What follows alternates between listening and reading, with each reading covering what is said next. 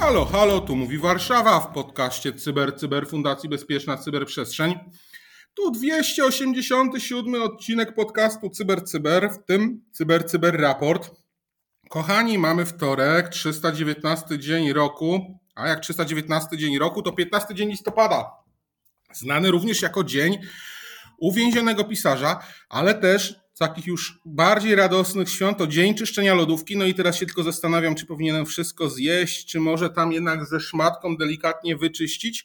No i dzień grzeczności w rodzinie, czyli wszystkie dzieci dziś są grzeczne, rodzice również, zwłaszcza jak wyjechały dzieci na wakacje. Do końca 2022 roku pozostało jeszcze tylko i wyłącznie 33 dni robocze i 14 dni wolnych od pracy, jeżeli uwzględnimy wszystkie święta i weekendy. No i wreszcie przychodzą imieniny, a dzisiaj imieniny Alberta i Leopolda. Hmm, to bardzo ciekawe, myślę, że święto dla Belgów, niekoniecznie dla afrykańskich ich poddanych w owym czasie. Witam Was bardzo serdecznie przy mikrofonie Cyprian Gutkowski i oto wybrane przeze mnie informacje ze świata cyber, które pojawiły się od wczoraj. Informacja pierwsza to Google, które zapłaci rekordową kwotę 391,5 miliona dolarów, aby uregulować opłaty za wprowadzenie użytkowników w błąd przez firmę. Informacja druga, ponad 24 tysiące witryn wykorzystywanych do phishingu. Informacja numer 3. Pojawią się roboty, które wyruszą na uniwersytet w Teksasie. Jaka będzie ich rola, usłyszycie za chwilę. No i czwarta informacja. Według CISA niezałatane platformy Zimbra są prawdopodobnie zagrożone i mogą stanowić wektory ataków mogą być niebezpieczne. Także takie cztery informacje przygotowałem dla Was dzisiaj. No i przechodzimy do pierwszej z nich. Google zapłaci rekordową kwotę 391,5 miliona dolarów, aby uregulować w USA opłaty za wprowadzenie w błąd użytkowników. W związku z gromadzeniem danych o lokalizacji będą musieli zapłacić te dane w poszczególnych stanach. Google wprowadziło swoich użytkowników w błąd, którzy myśleli, że wyłączyli śledzenie lokalizacji w ustawieniach konta, podczas gdy w rzeczywistości Google nadal zbierało wszelkie informacje o ich lokalizacji. Powiedziała w poniedziałek prokurator generalna stanu Oregon Ellen Rosenblum, także prokurator Oregonu, stwierdziła, że tak naprawdę Google oszukiwał. Przez lata Google przedkładał zysk nad prywatność swoich użytkowników. Byli przebiegli i oszukiwali, stwierdziła Rosenblum. Dochodzenie zostało zainicjowane tak naprawdę raportem Associated Press z 2018 roku, w którym to ujawniono właśnie, że Google nadal śledzi lokalizację użytkowników zarówno na Androidzie, jak i iOS, nawet jeśli wyłączyli oni lokalizację i całą historię lokalizacji w ustawieniach swojego konta, e, z czym skutecznie firma Google podważała kontrolę prywatności i tę zdolność do swojego decydowania o ujawnianiu pewnych informacji. Rosenblum powiedziała, że dane o lokalizacji gromadzone przez Google są łączone z innymi danymi osobowymi i danymi behawioralnymi, e, które są gromadzone przez platformę i dzięki temu opracowywane są szczegółowe profile użytkowników do celów kierowania reklam a także różnego rodzaju te dane o lokalizacji mm, mogą ujawnić tożsamość, y, czy też to, czy dana osoba, mm, jakie ma poglądy polityczne, seksualne, religijne. Także można z tych danych wywnioskować bardzo wiele i za to Google zostało pozwane. W ramach ugody dotyczącej prywatności firma Google zobowiązała się do wyświetlania użytkownikom dodatkowych informacji o wyłączaniu lub włączeniu tego, tej lokalizacji usługi zwanej lokalizacją, unikania ukrywania kluczowych informacji o śledzeniu oraz y, szczegółowych i przekazywania szczegółowych informacji na temat tego, jakie informacje Google do tej pory pozyskała. Także zobaczymy, jak to wszystko będzie wyglądało.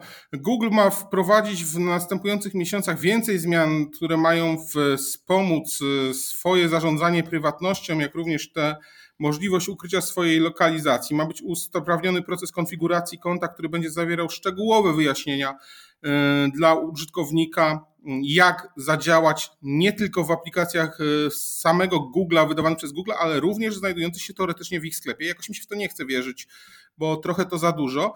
No ale zobaczymy, czy tak rzeczywiście będzie. Pożyjemy, zobaczymy, jak mawiali starożytni Rzymianie. W tym momencie wiemy jedynie, że firma Google musi zapłacić tyle bardzo duże kwoty, odnotowało przychody ogólnie 69 milionów dolarów, a musi zapłacić te miliard, miliony dolarów, o których już mówiliśmy na początku, 391,5 miliona dolarów w ramach ugody no, za, dla różnych stanów. Zobaczymy, jak to będzie wynosiło. Całkowity przychód z reklamy Google'a wyniósł 54,5 miliona dolarów w okresie trzech ostatnich miesięcy, co pokazuje, że no, to jest duża kwota, jakby nie patrzeć, którą Google musi zapłacić.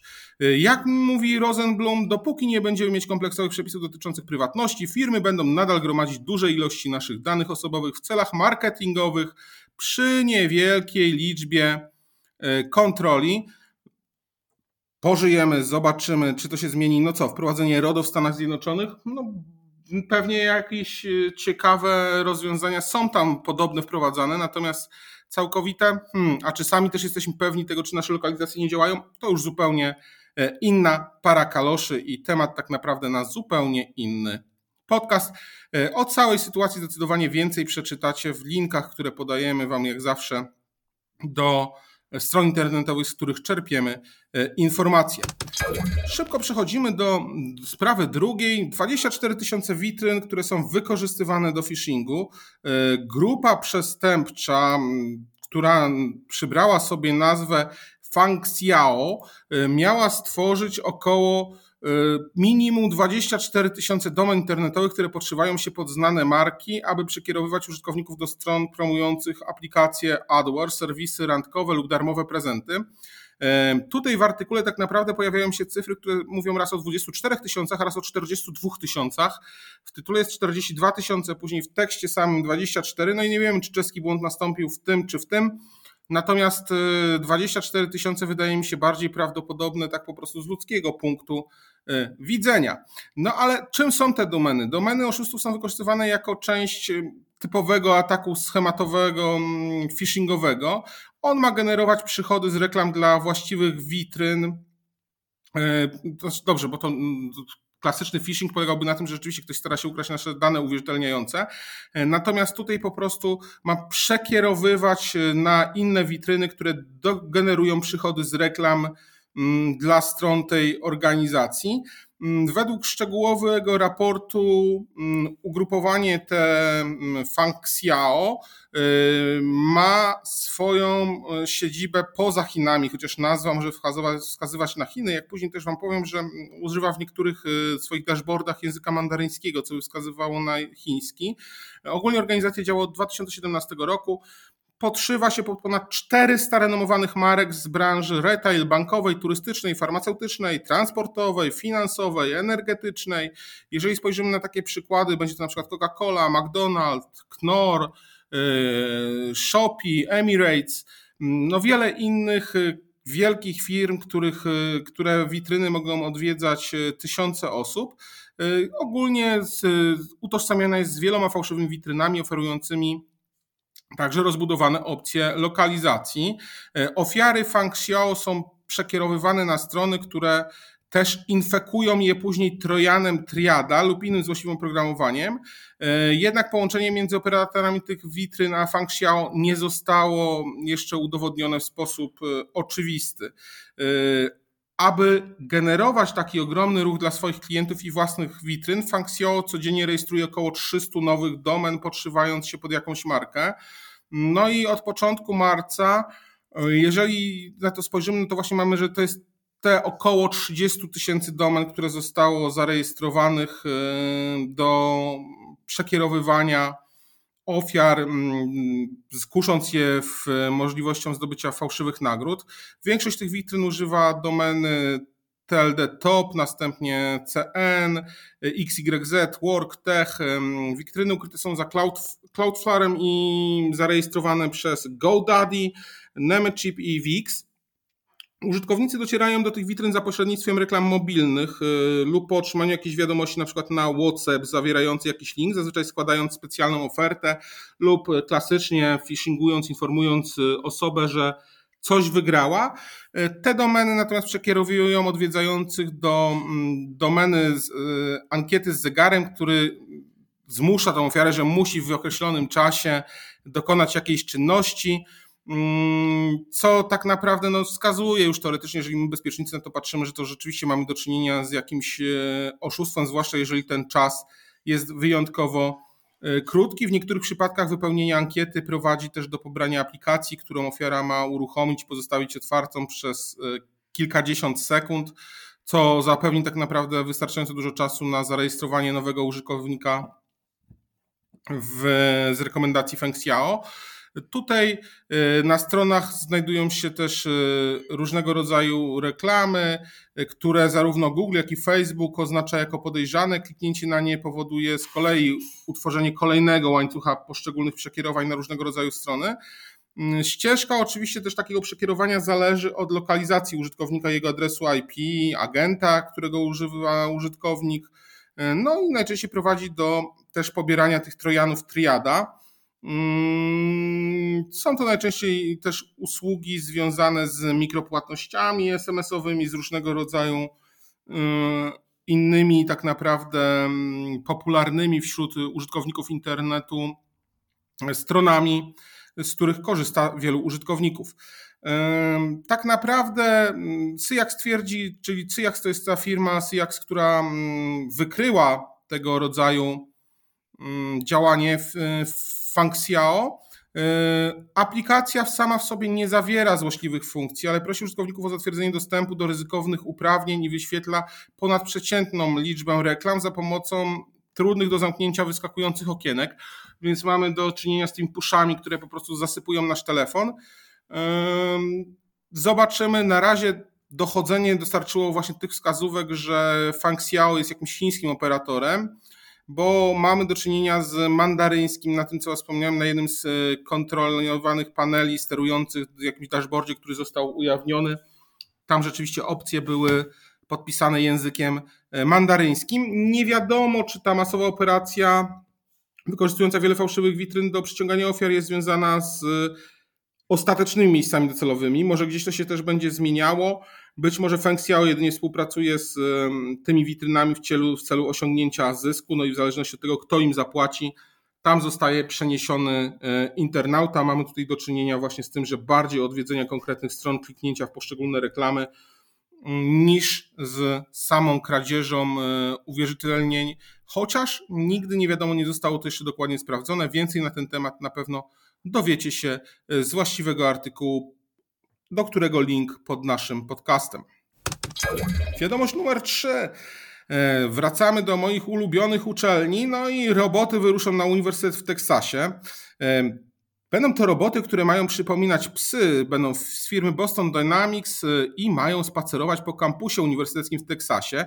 Jest to część eksperymentu, który ma pokazać, jak będą w relacje z robotami wchodzili ludzie, gdyż zdaniem badaczy no jest to nowy problem społeczno-technologiczny, który się pojawi i może wzbudzać wiele emocji, zarówno tych pozytywnych, jak i negatywnych.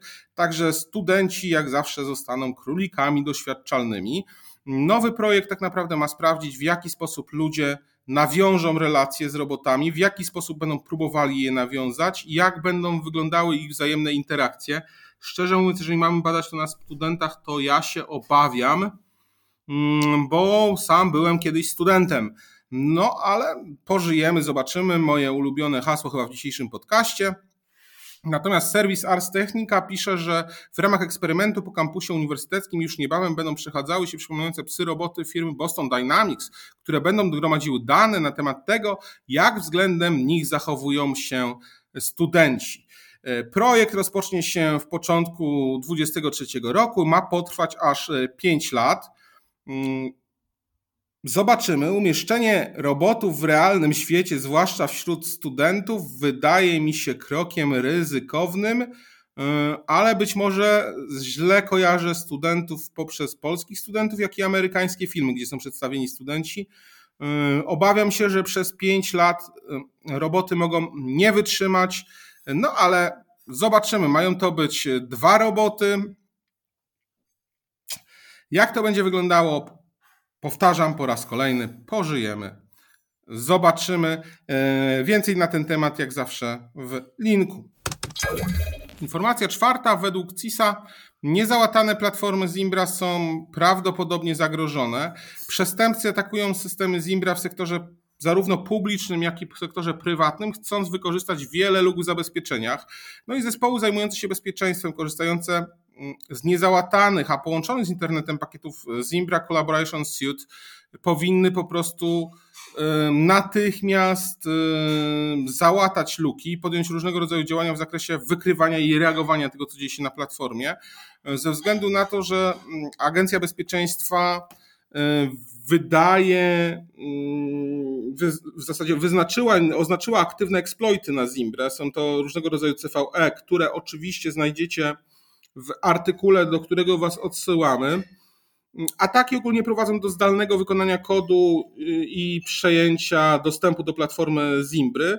Y, jeżeli tego nie zrobimy, no cóż, może okazać się, że jest to bardzo ryzykowne, ponieważ przejęcie tej platformy, tych możliwości da dostęp do y, wielu informacji, w tym informacji poufnych, i które mogą być związane z kolejnymi atakami na kolejne nasze tak naprawdę elementy infrastruktury, ze względu na to, że ten pakiet jest e, tak naprawdę pakietem usługi komunikacji biznesowej, który obejmuje serwery poczty e-mail, klienta sieci web, umożliwia dostęp do wiadomości za pośrednictwem chmury. No i tutaj e, CISA dostarczyła szczegółowych informacji o wykrywaniu i wskaźnikach naruszenia bezpieczeństwa tych IOKach, aby zespoły bezpieczeństwa mogły mm, rozpoznawać te ruchy, które są niepożądane i w sposób właściwy je eliminować.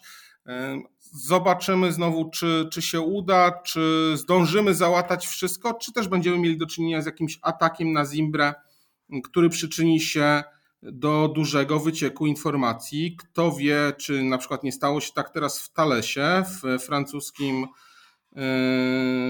producencie sprzętu, najczęściej dla lotnictwa. Znamy te Talesy, które były sprzedawane Rosjanom do ich śmigłowców i samolotów.